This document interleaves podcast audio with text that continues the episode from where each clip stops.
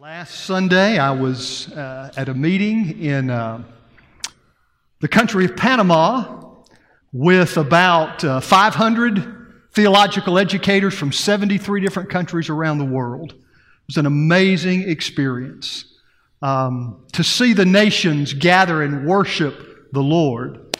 Um, plus, we were in a five star hotel on the beach. That didn't hurt. Uh, rough stuff, but you know, somebody's got to do it. And I was glad to be able to uh, represent uh, this part of uh, God's worshiping body there. And I'm excited about beginning now officially this interim time with you, this transitional time with you. We come into times like this with different kind of perspectives on what we think might happen or is happening. It reminds me of a story I heard of these four people on a train. Now, they were riding a train where you've seen it probably, where there are seats that face each other. Sometimes there's a table in between, and so people can actually face each other. Well, there were four people.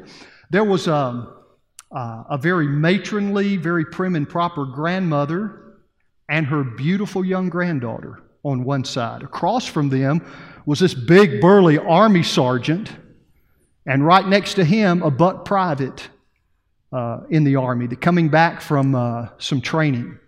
They were riding on the train, suddenly the train went through a tunnel. Everything went black. And in the silence, all of a sudden there was the sound of a long, somewhat passionate kiss, followed by the sound of a resounding slap.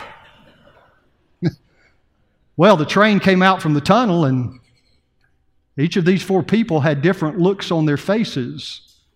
The grandmother was thinking, well, that young Army private took advantage of the darkness, leaned over here and kissed my granddaughter, and she slapped him, and she should have. Way to go.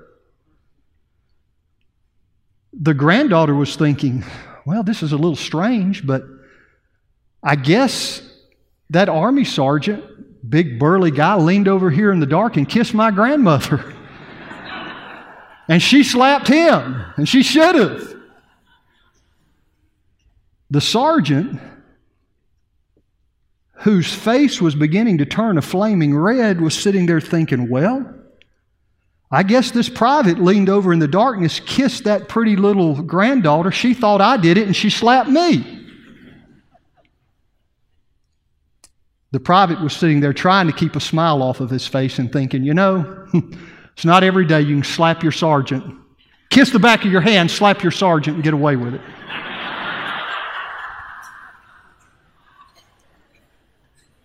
We, uh, we all have different perspectives on things, and sometimes we're not real sure what's going on.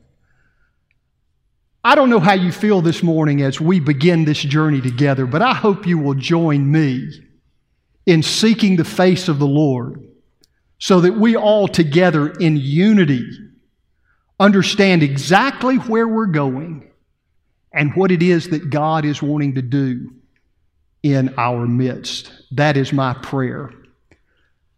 You know, I don't know how many of you are builders or who may be familiar with, with the building process. It may seem like a very simple thing, but the most important part in the process of building anything is laying a proper foundation. That is important for a couple of reasons. In fact, it's the most important thing in a building for a couple of reasons. First of all, you need to understand that any mistake you might make in the foundation will only get worse as you go up. This is called compounding defects. And it means that things only get worse, not better, if you start out wrong on the foundation. For example, a foundation of a house that may be only, let's say, three quarters of an inch out of square and a half inch out of level doesn't seem like a, a very big deal at all. In fact, with your naked eye, you probably can't even tell it. But if you begin to frame the walls of that house, and as you go up, suddenly you're now an inch and a half out of square at the top of the wall and a full inch out of level. And then when you start trying to put the roof on the building, the house, the four by eight panels of sheeting aren't going to fit. The shingles aren't going to run straight. And before you know it, everybody in Aunt Bessie is going to be able to see the mess. And it's going to ruin the look of your entire house. But the second reason why a foundation is so critically important is because the entire weight of your house rests on that foundation. So, a tiny mistake that you might make in the foundation, usually, if something goes wrong, it's going to end up in a disaster. And so, the purpose of a foundation is to hold a house up, and it is to hold a house together. It enables that house to deal with all kinds of pressures and stresses and still remain safe for the people who are inside.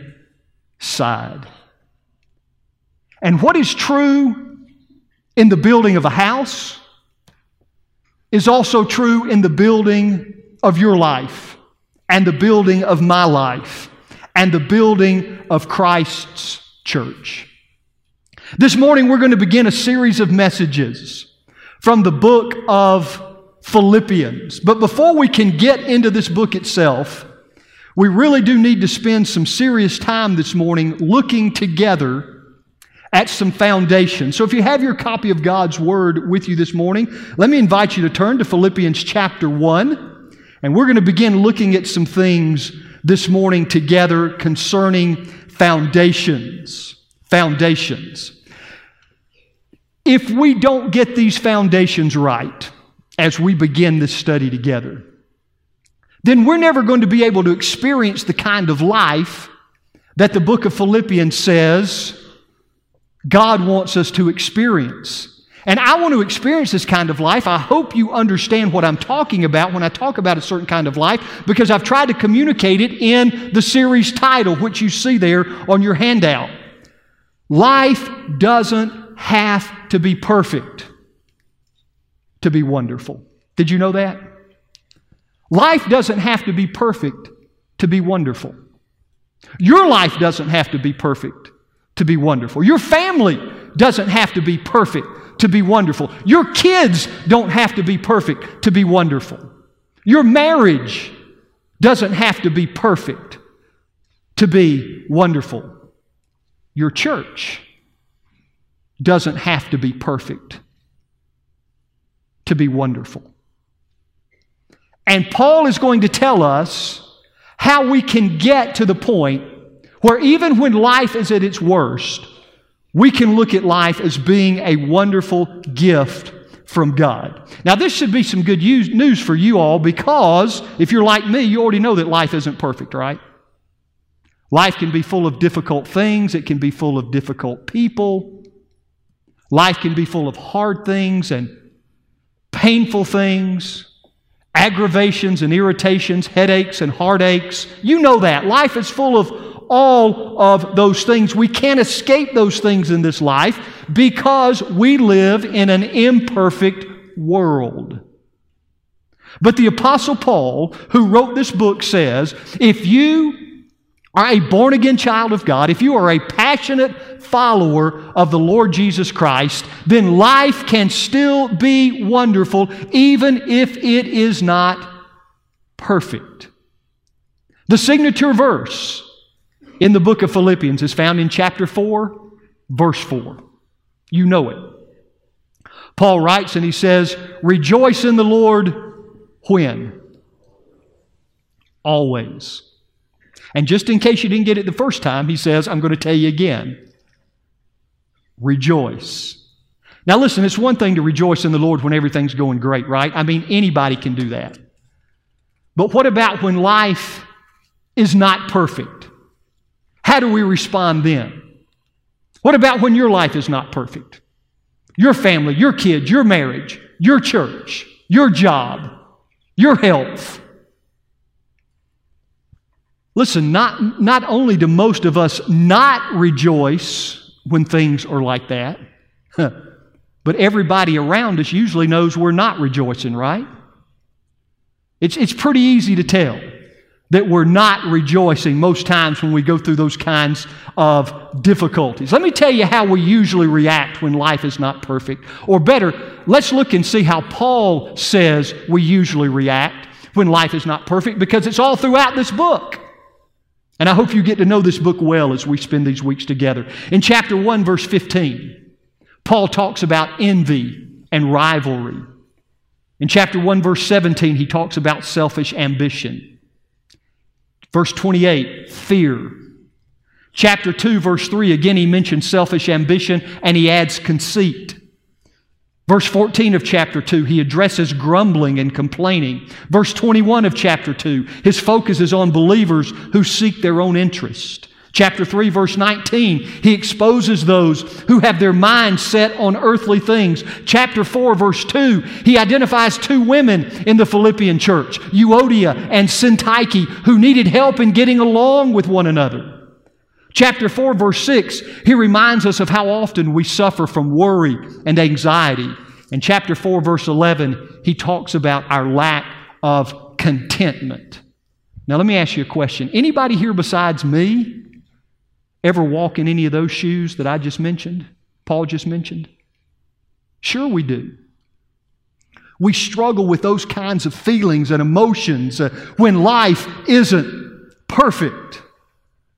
But Paul says, no, no, listen, even when life isn't perfect, you should have a rejoicing spirit. And he says it over and over and over again in this book. There are 104 verses in the book of Philippians. And of those 104 verses, Paul uses the word joy, rejoice, be glad, or be of good cheer at least 17 times. On average, that's about once every six verses. And Paul is saying to us this morning, even when life isn't perfect, even when life is tough, you can still rejoice. You see, Paul wasn't writing this letter from his easy chair. He wasn't kicked back in a place of comfort and security, peeling grapes and saying, hey, you guys ought to be happy. No. When Paul wrote this book, where was he? He was in a prison cell in Rome, waiting on the verdict of the Roman emperor to see whether or not his head would be cut off. His freedom had been taken away. His friends had been taken away. His ministry had been taken away. He was on trial to see if his very life would be taken away. And yet he says to us, the tone and the tenor of my life will not be set by these things that I can worry about, get upset about, fret over, be mad about. Instead, Paul says, I will rejoice in the Lord. Those things were there, they were real. Paul wasn't pretending they weren't there.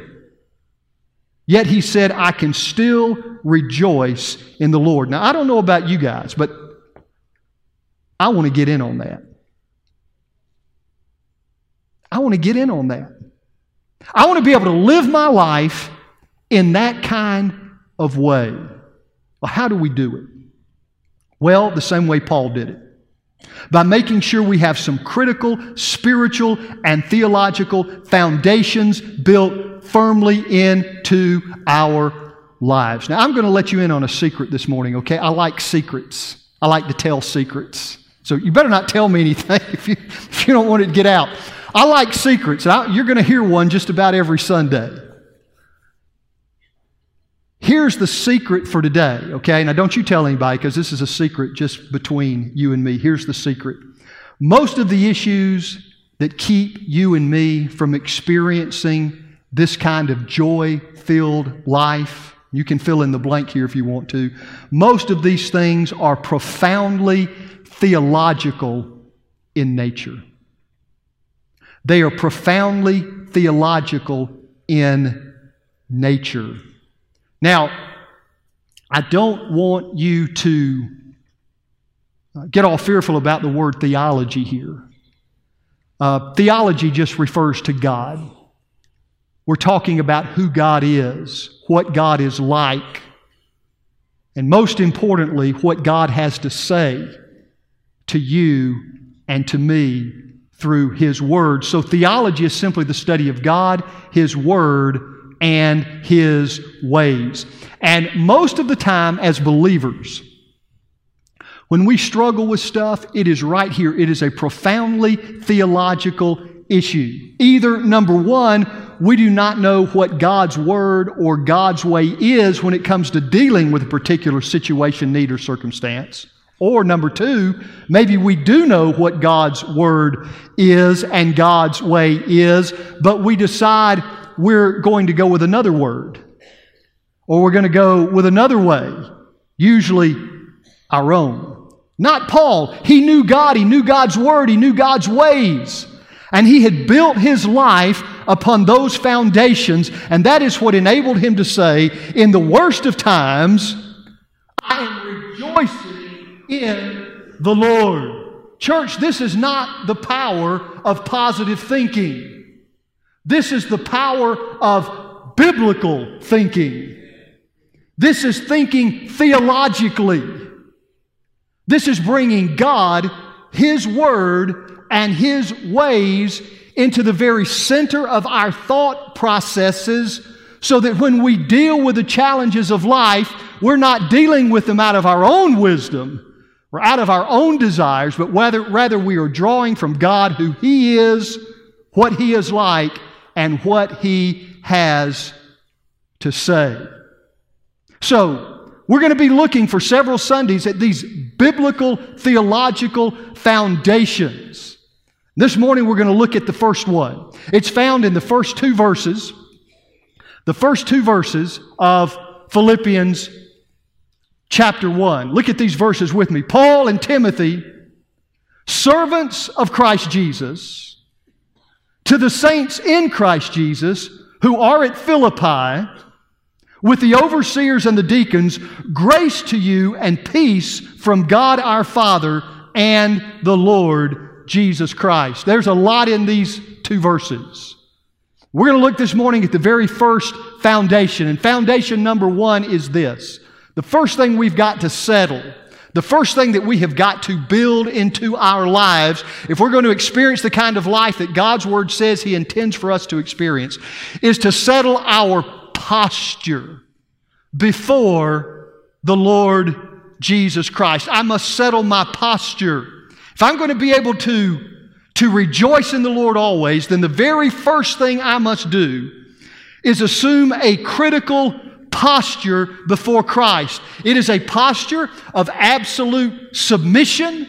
It is a positive of complete surrender to His Lordship. And Paul puts it this way in verse 1 when he identifies himself and his companion Timothy by saying simply, Paul and Timothy, servants of Christ Jesus. Now that sounds like a very simple statement, doesn't it? Paul and Timothy, servants of Christ Jesus. But my friends, if we do not get this right, if we do not understand the profound theological significance of what Paul is saying here, then your life will never be built on the kind of underpinning that is necessary for God to be able to do the great work that He wants to do in your life and mine. Now, I don't want to disappoint you this morning, but we're not going to go any further than just this little part of verse 1 this morning. So let's stop and make sure we understand the theological significance of these words Paul and Timothy, servants of Christ Jesus. Paul is saying this When I think of my life as a follower of Christ, there is a posture that I must assume before Him that becomes one of the great theological foundations of my life. It keeps my life spiritually square and level so that everything fits together in life the way it is supposed to. It supports me and it sustains me and it holds me up so that when the storms and the stresses and the pressures of life come my way, I don't fall, I don't fold. And Paul says this posture is the posture of a servant. Now, in the New Testament, there are five words that can legitimately be translated servant. And they have all kinds of different shades of meaning. But the word that Paul uses here does not really mean servant in the way that you and I probably understand that word.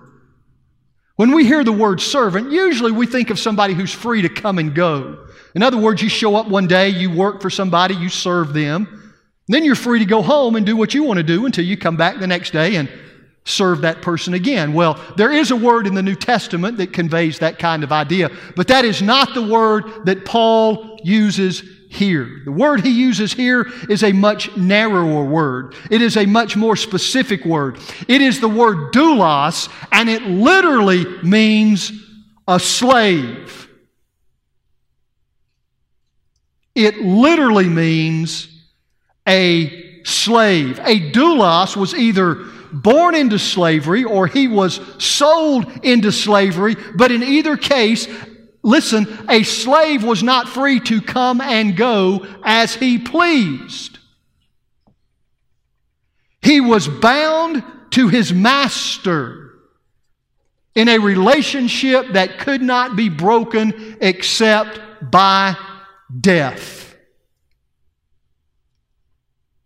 And as such, the doulos lived under four primary realities. I want to share those with you quickly this morning. Here's number one. The doulos lived under the reality of absolute and exclusive ownership by a master. Absolute, exclusive ownership by a master. A slave was not hired. A slave was owned. He was owned. He was the property of his master. He had no life of his own. He had no possessions of his own. He had no will of his own.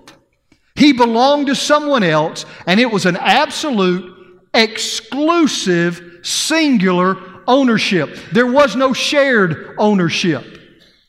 There was one master and one master only. So there was no collaboration and there was no competition when it came to determining what a slave would do. What a slave did was the prerogative of the master. There was no one else in the picture. And when it comes to my relationship and your relationship with Jesus Christ, look at what Paul says. Paul says that is the posture we must take. Paul and Timothy, servants, slaves of the Lord Jesus Christ. I take the position, I take the posture of a doulos, a servant, a slave, where Jesus becomes my master and he owns me and everything that I have. Look at 1 Corinthians chapter 6, verses 19 through 20. Paul, writing there, says, You're not your own. Can you let those words sink in a minute? You are not your own. You were bought with a price. See, as a follower of Christ, my life is not my own. My will is not my own. I belong to someone else. I was purchased. You were purchased by Christ and for Christ by His precious blood that was poured out for you and me on the cross of Calvary. He owns you. He owns me. And it is an exclusive ownership. It is not a dual ownership. It is not Jesus calling the shots sometimes and then me calling the shots sometimes. No. I have no desires of my own. I have no will of my own. I have no property of my own. I belong solely, exclusively, and absolutely to someone else. Jesus Christ is my absolute, unquestioned, unchallenged master. That's what it means to be a servant. of Christ. It means absolute and exclusive ownership by Him as our master. Second reality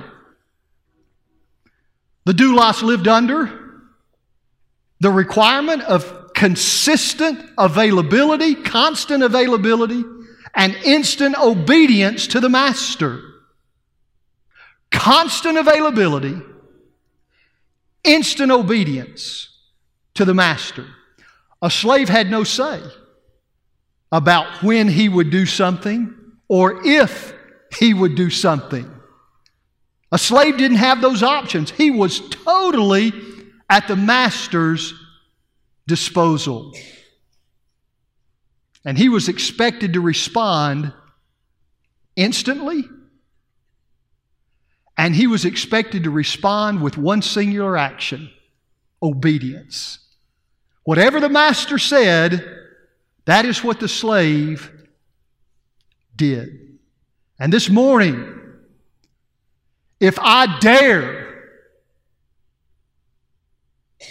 to name the name of Jesus as Lord and Savior of my life, then He expects the exact same thing from me. Constant availability instant obedience. Look at what Jesus said to those who would follow him in Luke chapter 6, verse 46. What did he say? He said, Why do you call me Lord?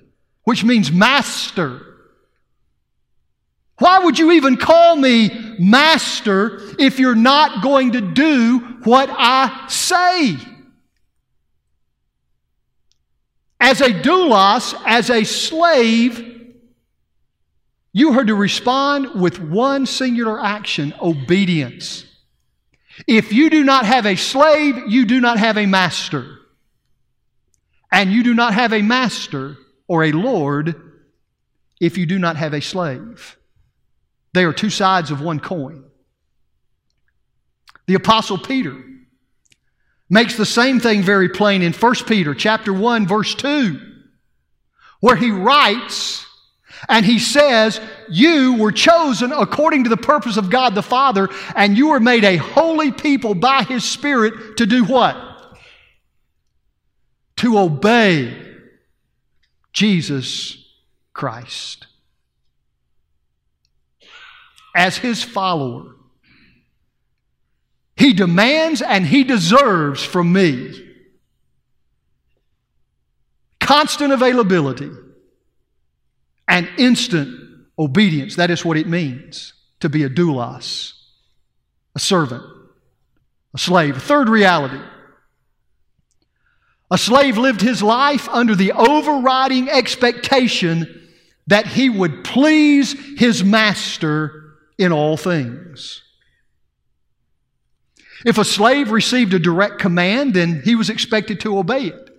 But if he didn't receive a direct command, maybe there was a day when, when the master didn't have a specific order for his slave, still, that slave was expected to know the will of the master. He was expected to know the desires of his master. He was expected to know the heart of his master enough, well enough, so that all of his life was lived in such a way that it pleased the master. That was his purpose. It's our purpose. Galatians 1:10.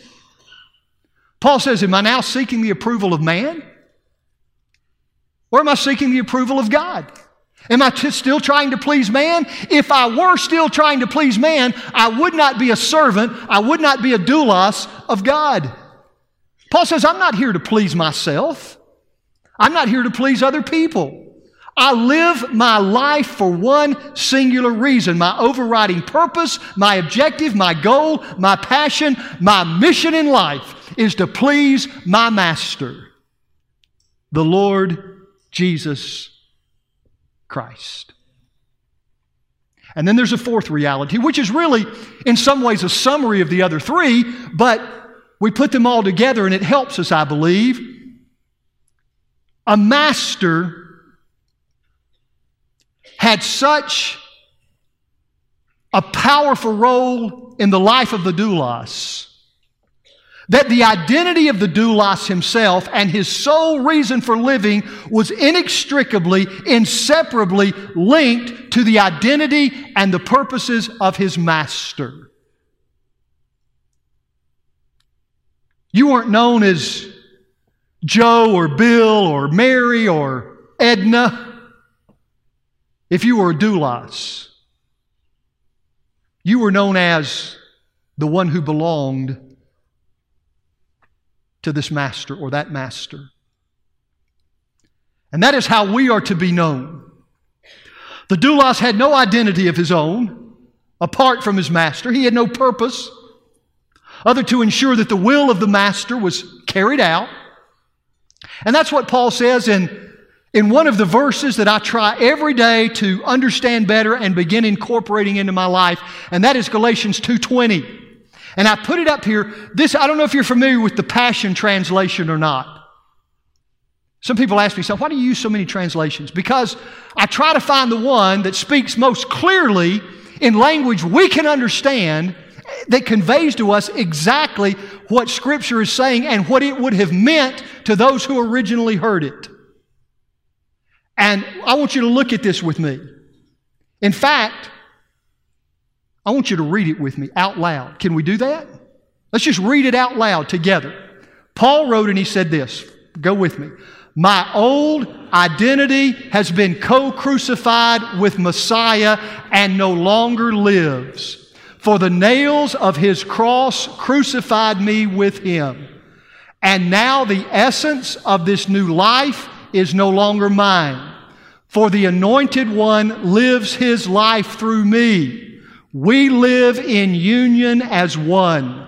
My new life is empowered by faith in the Son of God who loves me so much that he gave himself for me and dispenses his life into mine.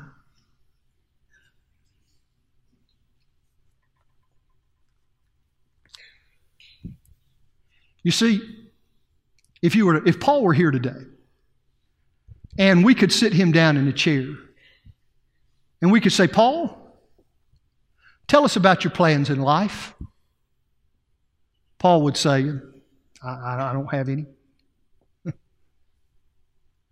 Okay, Paul, well, well, tell us about your goals in life. What are your goals? He'd say, nah, I, I don't have any. Oh, well, come on, Paul. I mean, surely you've got to have some plans, some goals some hopes and dreams for your life. What are they? And Paul would say, No, I keep trying to tell you. I don't have any. Oh, come on, Paul. What, why are you here then? What is the purpose of your life? What are you living for? And Paul would say, I'm glad you asked.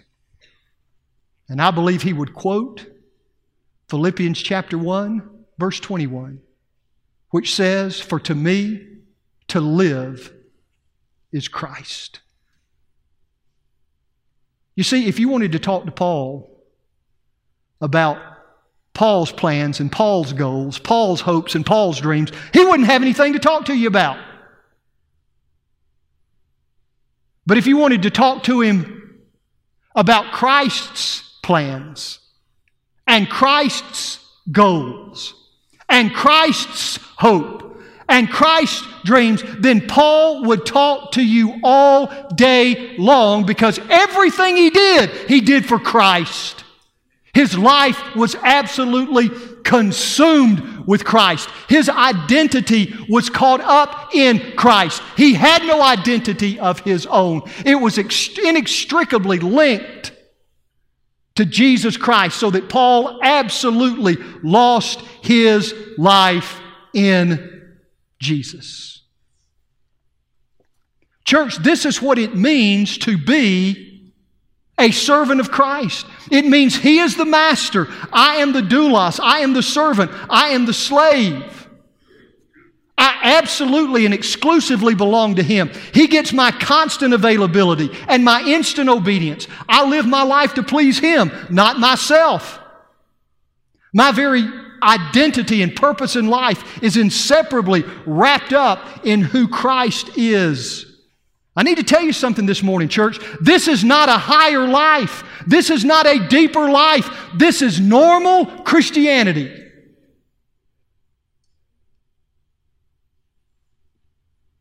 This is normal New Testament Christianity. But I have to tell you, this is not popular talk, even among Christians. In contemporary, I got my boots on this morning, so if you want to kick me, you're only going to hurt yourself. So don't do it. in our contemporary version of a very materialistic, self centered, hedonistic North American Christianity today.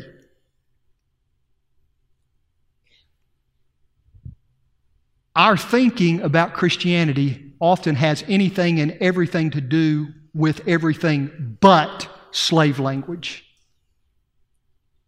We don't hear that. I would bet this morning, if you think back to the time when someone shared the gospel of Jesus Christ with you, I bet you did not hear, I would like to invite you to become a slave of Jesus Christ.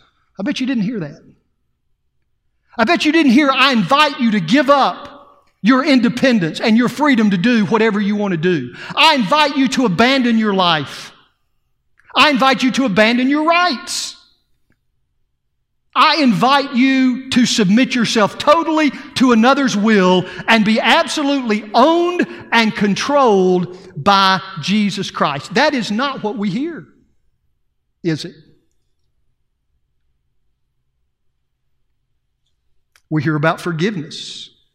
We hear about discovering our great purpose in life. We hear about reaching our highest potential. We hear about going to heaven. We hear about how much Jesus loves us, how he wants to be our friend, our burden bearer our deliverer. And listen, all of that is true. Please don't misunderstand me. It is gloriously, wonderfully true, but it is not true in isolation.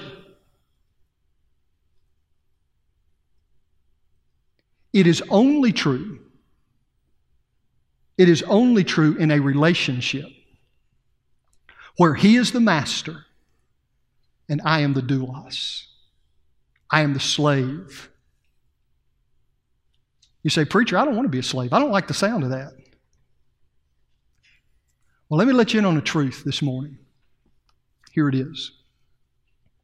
You're going to be a slave to something. I'm going to be a slave to something.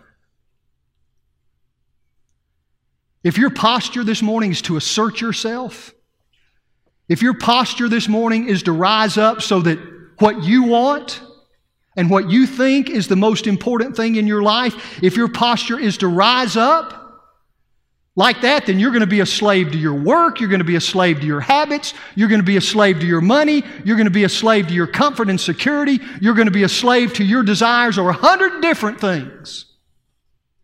If that's your posture.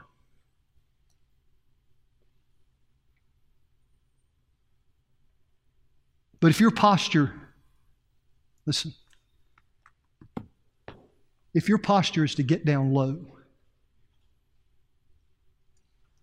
and look up into the eyes of a master who loves you, by the way, your master is a king.